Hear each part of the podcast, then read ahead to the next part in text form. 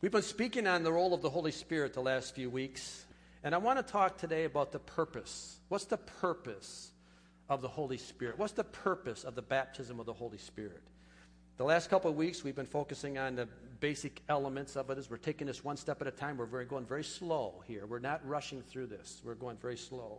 A couple of weeks ago, we talked about that um, the church today is not what the norm, what the norm was of the early church. The early church, people got saved, they got baptized in water, and they got baptized with the Holy Spirit, and all of them exercised the gifts. It wasn't just a few, all of them. It was for everybody. And the, that's not the norm today. Something happened after a few hundred years after that, that the church changed and the direction changed. And it wasn't until basically in the early nineteen hundreds that the um, Pentecostal movement started up again. That's not new, by the way. It's not a new work. It is what it used to be, and now it's come back into its fullness. It's not new. It, it's not a new thing. It's not a new idea that started in Azuzu Street. It's, the, it's what it was. So the early church operated that, that way on a regular basis. And we know that because Paul had to give a very um, good teaching on the proper use of it. First Corinthians chapter fourteen is all about how to use the gifts properly. If they weren't being used by everyone, there would have been no reason for that instruction. He didn't instruct them, encouraging them to use the gifts. What he said was, this is how you use it in an orderly fashion, because it was used so much. It was so overly used, it was being abused or being done improperly, and it caused confusion. So we, he was bringing order to the church. So it was very clear. And then the, the next week we talked about two extreme teachings, the two extremes of teaching on the Holy Spirit. And one extreme is that the um, speaking in tongues and the gifts of the Spirit have ceased. And it ceased when the last writer of the Bible died. The need for the Holy Spirit went away with that because the Bible was written, and the completeness that they talked about in First Corinthians chapter thirteen, eight and nine, they've used that verse basically to say that the Holy Spirit is no longer necessary for today because of this verse. Let me read it to you. Verse uh, eight and nine of First Corinthians chapter thirteen. Love never fails. That's true. Amen. But where there are prophecies, they will cease. Where there are tongues, they will be stilled. Where there is knowledge, it will pass away. For we know in part, and we prophesy in part. But when completeness comes, what is in part disappears. So they've t- th- that verse has been has been taken to say that completeness comes. They're defining completeness as the Bible being written, and therefore the the role of the Holy Spirit to inspire men to write and to be filled with the Holy Spirit and to speak from the Holy Spirit is no longer necessary because we're complete in the Bible. But that's not truly what that verse means. That completeness means when we are in heaven. When we finally get to heaven and we're with God face to face, there is no longer a requirement to speak in tongues because I don't have to, because I'm right there between me and God. And we're going to talk about tongues, and we're going to talk about the purpose of tongues in weeks to come, and the, the, the different forms of tongues, private and public, and that's coming. But the point is, is that um, the prophecies, yes, they will cease then, and speaking in tongues will cease then. They're saying that if where knowledge is present, it will pass away, but knowledge is not passed away now. We are increasing in our knowledge evermore. Our technology is increasing evermore. So if knowledge is increasing yet, how can they define tongues and prophecies not to increase? How can they, how can they take one area here to say where knowledge clearly is increasing, but yet tongues and prophecies won't? That's one extreme. The other extreme, where we as Pentecostals sometimes fall on, and this is also wrong, and that is that not everybody that's saved has to speak in tongues. Now, I'm just I'm just saying that speaking in tongues is not a proof of your salvation. You're saved before you ever speak in tongues. The tongues thing is only an evidence of the baptism of the Holy Spirit. So we can get too extreme the other way to think, well, you have to speak in tongues before you're saved and you, before you go to heaven, and that's not true. You're going to go to heaven whether you're speaking tongues or not. I want you to know that. And now the, the balance, what we have to find is that what the instruction of the word still is, though, is that we are to still seek the gifts, all right? Even though you're saved before you speak in tongues, we're still instructed to progress and to ask for the gift of the Holy Spirit. So we're not at all basing our salvation upon that. I want everybody to be clear on that. But at the same time, we're instructed, though, to seek it, because there comes a purpose. And that's what we're going to talk about today. Then what's the purpose, then, of the baptism of the Holy Spirit? What's the purpose of it? Well, Jesus told us in Acts chapter one, verse eight, "But you will receive power when the Holy Spirit comes on you, and you will be my witnesses in Jerusalem and in all Judea and Samaria and to the ends of the earth." So from this verse, we see two simple reasons of why the Holy Spirit is given. We will receive power. We will receive power. And then number two, to be witnesses for Christ in Jerusalem and all Judea and Samaria, basically beginning in our backyard. Jerusalem means our backyard. And I've heard it said that the biggest barrier to missions for some, for many people is the fence between them and their neighbor. That, in many cases, is the biggest barrier to missions, because that's where it starts. It starts at home. So let's look at these two purposes, power and to be witnesses. Let's look at power first. Now, to receive power. Now, let's just recognize, power is intimidating. For one to receive power, or to think they are to receive power, is enough to scare so many people away from this. Because many of us would rather just have the name and not the power. Because power brings with it a suggestion of action. Um, many people want to experience the result of salvation and going to heaven and, and, and, and the victorious life that salvation brings. We want the name of it, but sometimes we're very we're unwilling to live up to what it means to be it. So we just want the name, but we really don't want the power, because the power brings the reality of God's life living through us. Power brings life to the reality of a person's desire for saying, "God, I'm all in. I'm all in here, and I will submit and I will surrender all of myself to receive your power." Not my power, but your power. And that brings a form of action to the formality of a person's salvation experience. And sometimes action is intimidating to people. And they'll say, "No, I don't want the action part. I just want the salvation part." So to receive power brings accountability to us, that are we using the power properly and wisely?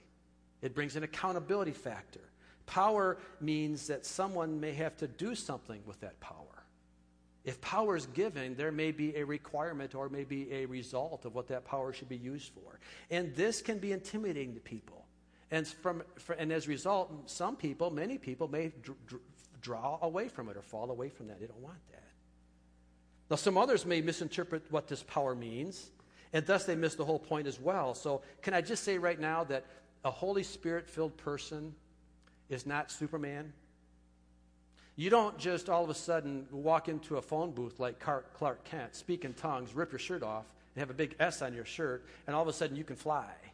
Or you can leap over a tall building with a single bound. Or you can stop a speeding locomotive. Or you can run faster than a speeding bullet. No, that's not the power we're talking about. So don't misinterpret the power of it either. That doesn't mean that miracles don't happen, because they do happen. We're seeing them right here amongst us. The miracles of God's grace and His power are evident in our body. And that's great, and that's awesome. So then what is this power defined, and what is it used for? Well, when we look at the remaining portion of the passage, we see the power is to be used to preach the gospel in truth. In truth to Jerusalem and Judea, to the ends of the earth. In summary, the, a, a summary nutshell, the power is not to bring glory to oneself by making them something special, but to ignite a power within a person to glorify Christ and thus make Christ known to the world. The power of the Holy Spirit does not, it's not about making me something special. If that's my intent, I'm, mis, I'm misintended. It's not about me. It's about letting Christ be powerful in me. It's about the power of the Holy Spirit in me. It's about Jesus being evident. We talked about it in Sunday school class today. Janine talked about we are to be Jesus to the world. How do they see Jesus in me? When I allow the Holy Spirit to empower me and to come upon me, Jesus comes out of me. That's the power we're talking about. That's the power that draws people, because they want something. People are hungry. They're crying out for help, and they don't know how to ask for it. They don't know what to ask for. But when a powerful person comes into their life with the power of the Holy Spirit, walks by them, it's like Jesus walking through that crowd, and that lady that had that issue of blood for years and years and years, she reaches out and touches the hem of his garment, and what happens? Power flows through Jesus' body, out that hem of the garment, into that woman, and she's healed, and Jesus knows it. He said, wait, who touched me? He felt the power leave his body, and that's the power we're talking about. It's the power of the Holy Spirit. It's not the power of Mike Way. It's not the power of Calvin. It's not the power of Herman. Even though those are powerful men, that power doesn't compare to the power of the Holy Spirit. That's the power we're looking at. That's the power that we want.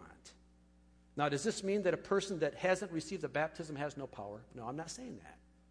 We all have natural giftings. We all have natural giftings. We're gifted naturally. Some are more gifted in some areas of, than others. I know a lot of men that are really gifted in speak.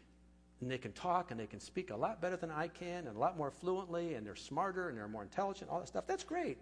And, they, and we can operate that way as well. But, but, that's, but the person that, that isn't gifted that way, he can be gifted that way supernaturally by the power of the Holy Spirit. And then just imagine how much more powerfully the person that is naturally gifted that we would be gifted if he was exercising in the power of the Holy Spirit. So there's a power there. Now, here's an example. Peter. We often think of Peter as being the ultimate disciple.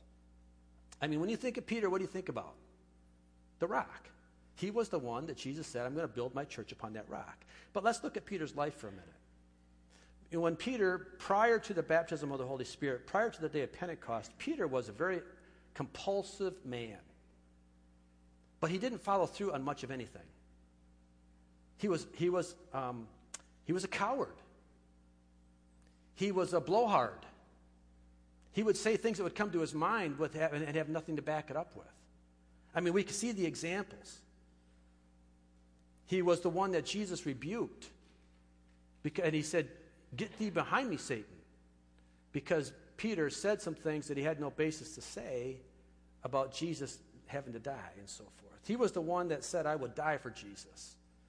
And then a few hours later, we know the story of how Peter denied him three times. That's the Peter that I associate with. That's the humanity of Peter, because that's what we all are in many ways. In our human strength, that's about, about as, as, as good as we can get. Way to break the chair, Riley. Man, that's, that's power right there. He just blew the arm right off that chair. Amen. Yet we find Peter on the day of Pentecost, we find Peter on the day of Pentecost transformed by the power of the Holy Spirit. And how the Holy Spirit was poured out on those in the upper room that day. And Peter was a much-needed recipient, because Peter was a fearful man. Yes, he had been reinstated by Christ. Yes, he was saved. Yes, he was going to heaven. All that stuff was true. But he didn't have the power that came to him until the Holy Spirit fell on him and, and, and endued him with power. We read about that in Acts chapter two. Read with me. Open your Bible, if you will. Acts chapter two, verse fourteen. Then Peter stood up with the eleven, raised his voice, and addressed the crowd. Follow, fellow Jews, and all of you who live in Jerusalem, let me explain this to you. Listen carefully to what I say. These people are not drunk, as you suppose. It's only nine in the morning. No, this is what was spoken by the prophet Joel. He's prophesying now. He's going to the Old Testament here. The prophet Joel said this. In the last days, God says, I will pour out my spirit on all people. Your sons and daughters will prophesy. Your young men will see visions, and your old men will dream dreams. Even on my servants, both men and women, I will pour out my spirit in those days, and they will prophesy. I will show wonders in the heaven above and signs on the earth below, blood and fire and billows of smoke. The sun will be turned to darkness, the moon to blood, before the coming of the great and glorious day of the Lord. And everyone, everyone who calls on the name of the Lord will be saved. Fellow Israelites, listen to this. Jesus of Nazareth was a man accredited by God to you by miracles, wonders, and signs, which God did among you through him, as you yourselves know. And then he goes on for the rest of the chapter to preach an amazing salvation message, and then here's the results of it. Acts chapter two, verse thirty-seven, just for a little bit further down in that same chapter. When the people heard this, Peter's message, they were cut to the heart and said to Peter and the other, other apostles, brothers, what shall we do? Peter replied, repent and be baptized, every one of you, in the name of Jesus Christ for the forgiveness of your sins, and you will receive the gift of the Holy Spirit. For the promise is for you and your children and for all who are far off, for all whom the Lord our God will call. That is you and I today. That prophecy is for you and I today. With many other words, he warned them and he pleaded with them, save yourselves from this corrupt generation. Verse forty-one, those who accepted his message were baptized, and about three thousand were added to their number that day. Talk about power. Talk about power that came into a man that all of a sudden could boldly proclaim the gospel without fear. And three thousand people were added to the church that day. That's the power we're talking about, the power to be witnesses. What does it mean when Jesus says the Holy Spirit comes on you? What does it mean when Jesus says that? When Jesus says, I will baptize you in the, bapt- in the Holy Spirit. Well, let's go back to Acts chapter one, verses three through five. After his suffering, he presented himself to them and gave many convincing proofs that he was alive. This is Jesus speaking now. Jesus had died, resurrected, and now he's in his glorious body, and he's, and he's, he's revealing himself to his, to his disciples on earth. He appeared to them over a period of forty days and spoke about the kingdom of God. On one occasion, while he was eating with them, he gave this command. Understand the word here. He didn't give them a suggestion. He gave them a command. Jesus commanded people that were already saved, people that already had the fullness of salvation in their life, because prior to this, Jesus breathed on them, and they received the Holy Spirit, and they were saved people. But now he says, I'm commanding you. He gave them this command, do not leave Jerusalem, but wait for the gift my Father promised, which you have heard about me speak about. For John baptized with water, but in a few days you will be baptized with the Holy Spirit. Jesus is the baptizer now. Jesus is going to baptize these men in the power of the Holy Spirit. Jesus was telling them that there was an experience waiting for them that was going to go above and beyond the indwelling of the Holy Spirit that they already had. They already had the Holy Spirit dwelling in them because Jesus breathed on them and he said, receive the Holy Spirit. That Holy Spirit didn't leave them so that Jesus could give it back to them. No, he said, I'm giving you an anointing. I'm a, the Holy Spirit is going to come upon you, the same Holy Spirit, but in another level of power.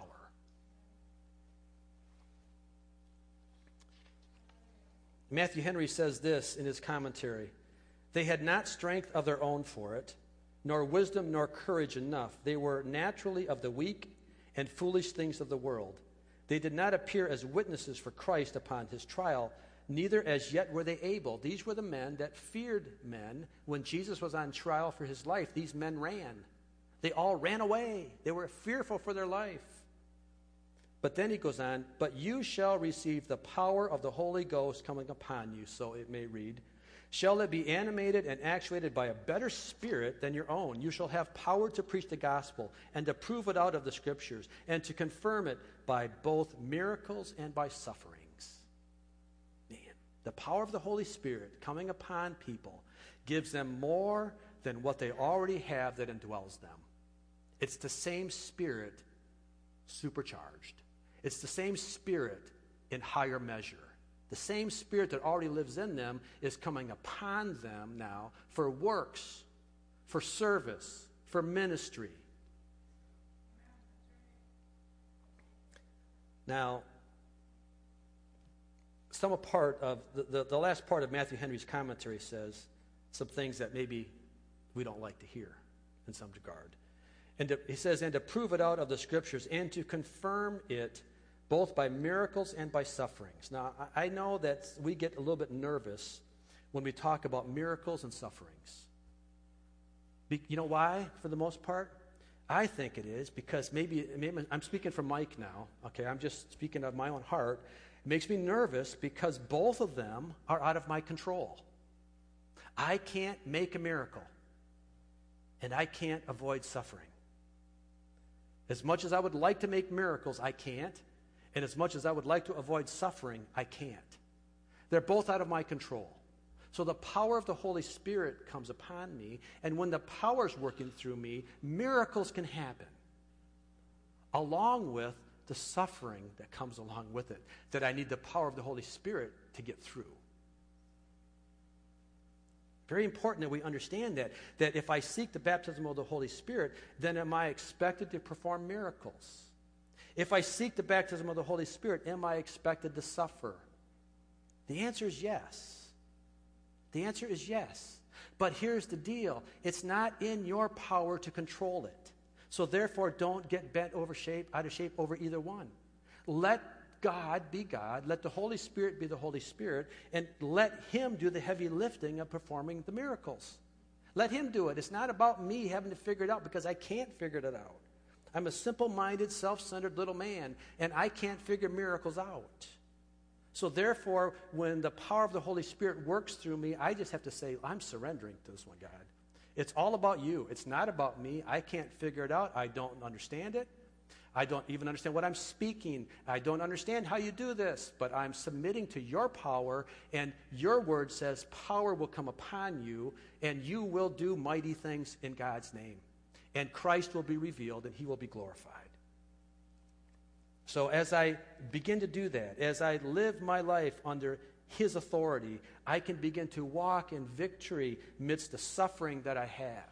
And as I look at things through God's eyes, man, when I can put on God's glasses, and I can see the things of my life the way God sees things in my life, it can tremendously help me understand my suffering. Tremendously understand, help me understand why I have to go through what I'm going through.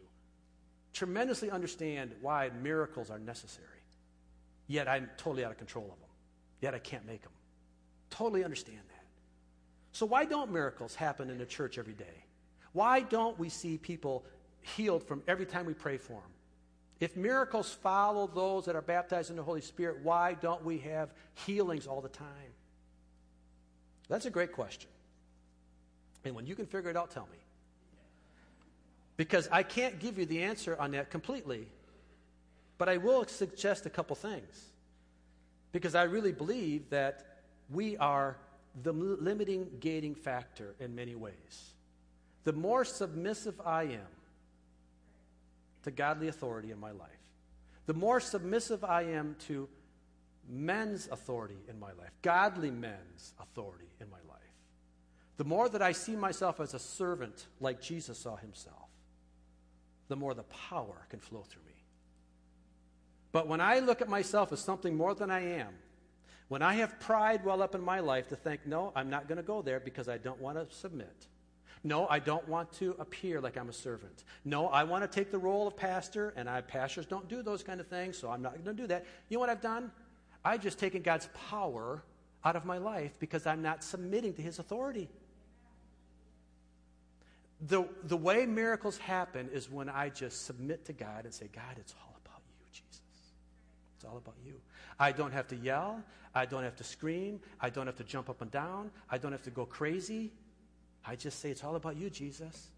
It's all about you, Jesus. Do the work. You do the heavy lifting. I'm just submitting to you. I'm all in. And if you don't answer the prayer this time, that's okay. I'm all in anyways. I'm not, I'm not measuring your greatness by everything you do, what I tell you to do. I'm not measuring you that way.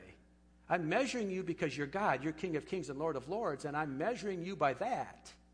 And I'm taking you up on your promises of healing and of deliverances and so forth, and I think we can expect that. But at the same time, there are things in my life that I need to examine, and this is where it gets hard. All right, and I'm going to say some hard things now, because this is where it's important that we need to understand that we are responsible for some things. When things don't happen in my life, maybe it's my fault. Maybe I'm denying the power. Second Timothy chapter three tells us some things that are hard to hear. Second Timothy chapter three, verse five, having a form of godliness but denying its power. have nothing to do with such people. Hard words. Second Timothy chapter three, verse seven. They're always learning, but never able to come to a knowledge of the truth. Hard words. Now, let's, pre- let's read this in context, okay? Let's pick open your Bible to Second Timothy chapter three, verses one through seven. And let's read what James, what, what Paul is telling Timothy. But mark this.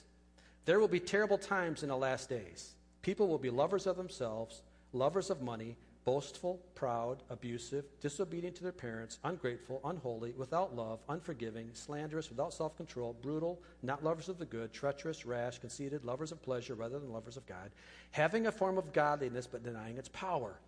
Have nothing to do with such people. Verse six, they are the kind who worm their way into homes and gain control over gullible women who are loaded down with sins and are swayed by all kinds of evil. Always learning but never able to come to a knowledge of the truth. Now, I've read that passage numerous times, and I've always put on, well, I've always taken the pitchfork approach to say, that's for them. That's not for me, God. Those are those really bad people out in the world. Well, maybe so. Maybe I am taking this out of context today, and if I am, forgive me. But I believe the Lord is telling me, Mike, you have to judge yourself. You have to judge yourself. If you want the power of my son, the power of my spirit to flow through you, then you have to judge yourself, because you may be the person denying the power therein. You may be learning but never able to learn. It may be me that this verse is talking about, and that puts me under fear. Am I a lover of myself? Am I a lover of money? Am I boastful? Am I proud? Is there a hint of false humility in me? Am I pride? Proudful? Am I unholy? Do I live? A, do I love as I should? Am I forgiving? Do I live a life under control, meaning that my passions are subject to the passions of Christ? Am I a lover of pleasure rather than a lover of God? Wow. When I read it that way, there's a lot that's coming right back at me.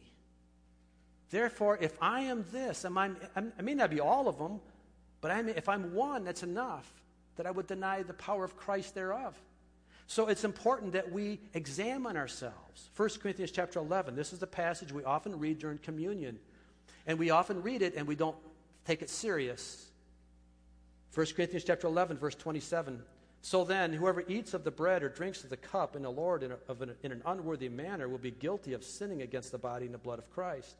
Everyone ought to examine himself before they eat of the bread and drink from the cup. For those who eat and drink without discerning the body of Christ eat and drink judgment on themselves. That is why many among you are weak and sick, and a number of you have fallen asleep. But if we were more discerning, meaning more judgment against ourselves, if we would hold ourselves more accountable, if we were more discerning with regard to ourselves, we would not come under such judgment. Nevertheless, when we are judged in this way by the Lord, we are being disciplined so that we will not be finally condemned with the world. There's good news at the end. God's not going to, if I judge myself, God won't have to judge me. But if I'm not willing to judge myself, then I'm only leaving it up to God to do the judgment. Therefore, I'm responsible to judge myself. And this is this is the fear for me. And I'm going to, this is the last bad passage I'm going to say. Then we'll move into the good stuff. But this must be said. Matthew chapter seven is one of the most sobering chapters in the whole Bible for Christians. It's one of the most sobering chapters of the whole Bible. Matthew chapter seven, verse twenty-one.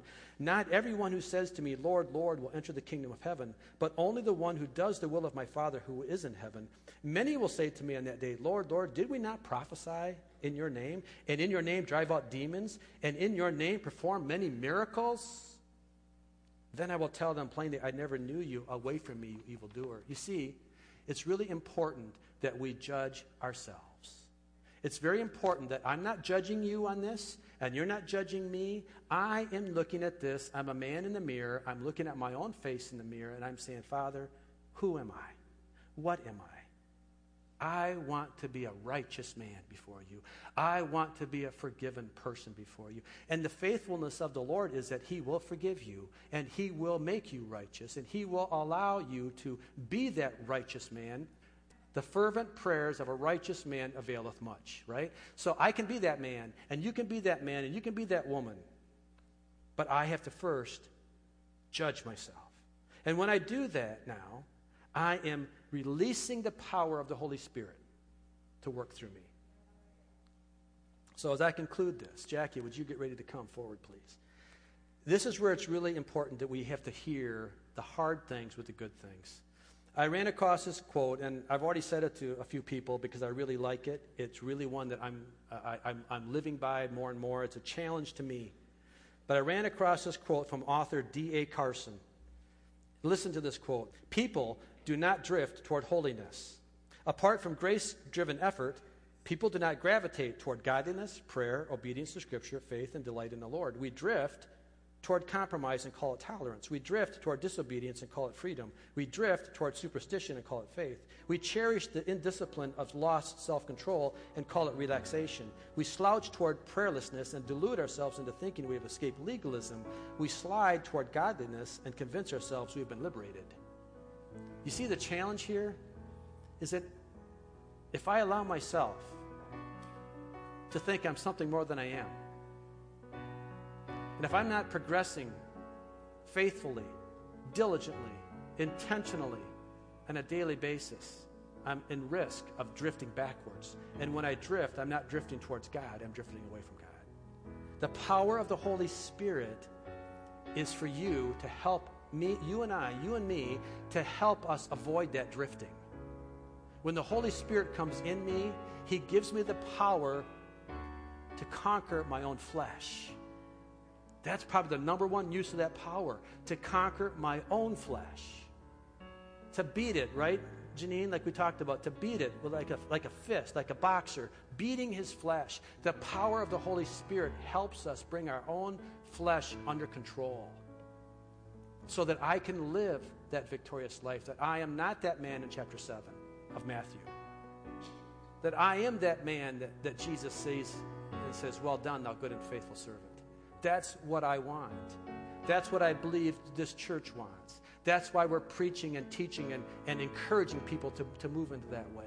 And so this morning I want to sing the song, "Come Lord Jesus," and I want us to I want us to stand with me if you would. I want to pray, and I just want to take the next couple minutes. It's a little bit before noon. We got some time, and I just want to encourage us all here this morning. I know we've already had a really good time at the altar. That's really good. But I want to encourage us this morning to seek the Holy Spirit and power and authority, and let's not be afraid of this, but let's let's seek it, let's desire it with all of our heart. Amen amen Let's sing in Jesus' name. Amen. Thank you, Jesus. Thank you, Father.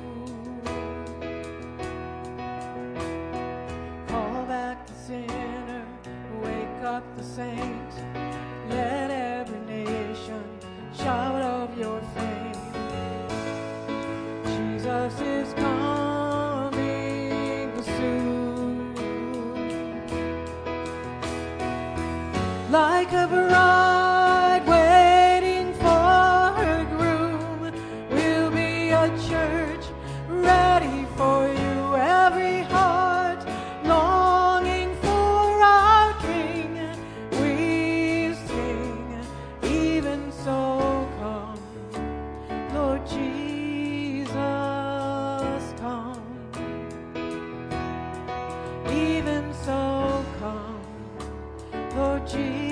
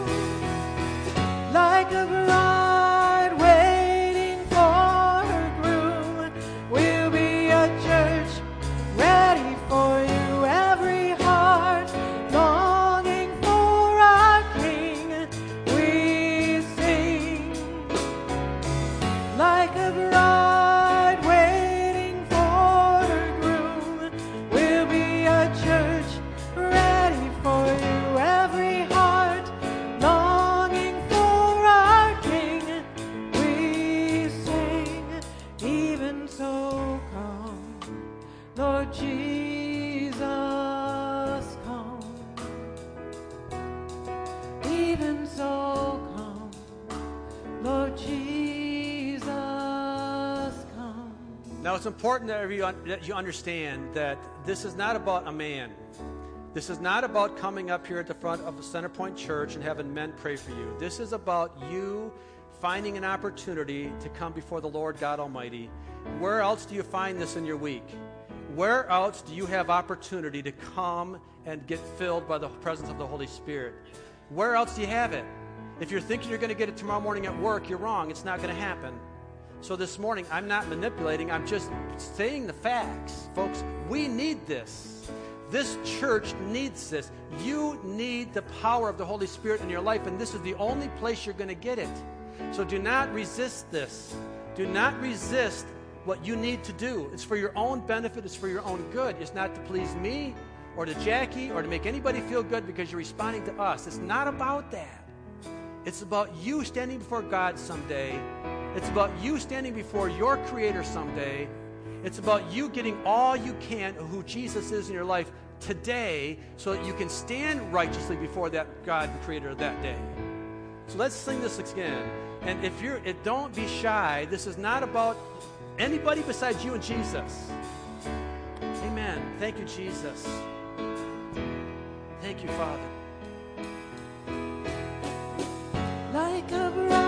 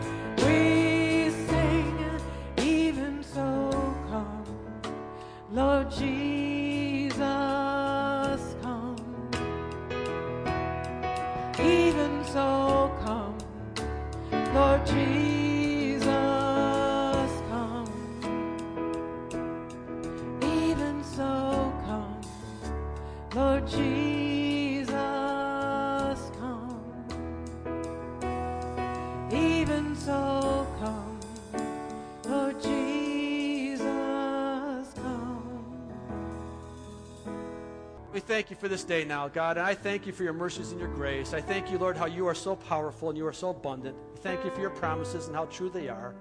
And Lord, we just ask you now, like we have to, we give you authority in our life, God, to go with us throughout this day, throughout this week, as we go amongst our life and our jobs and our families. Lord, we just invite you to go with us. We invite you. We say, welcome, Holy Spirit. Welcome in our life every day, every aspect, Lord, that there's not any area that we want to keep you out, Lord. We are not. And if there is, Lord, bring it to our attention. Help us to deal with it. Help us to open up all areas of our heart to you. We give it all, Father. We're all in. We're all in. And we thank you for this in Jesus' name. In Jesus' name, amen. Amen. Amen. Thank you, Jesus.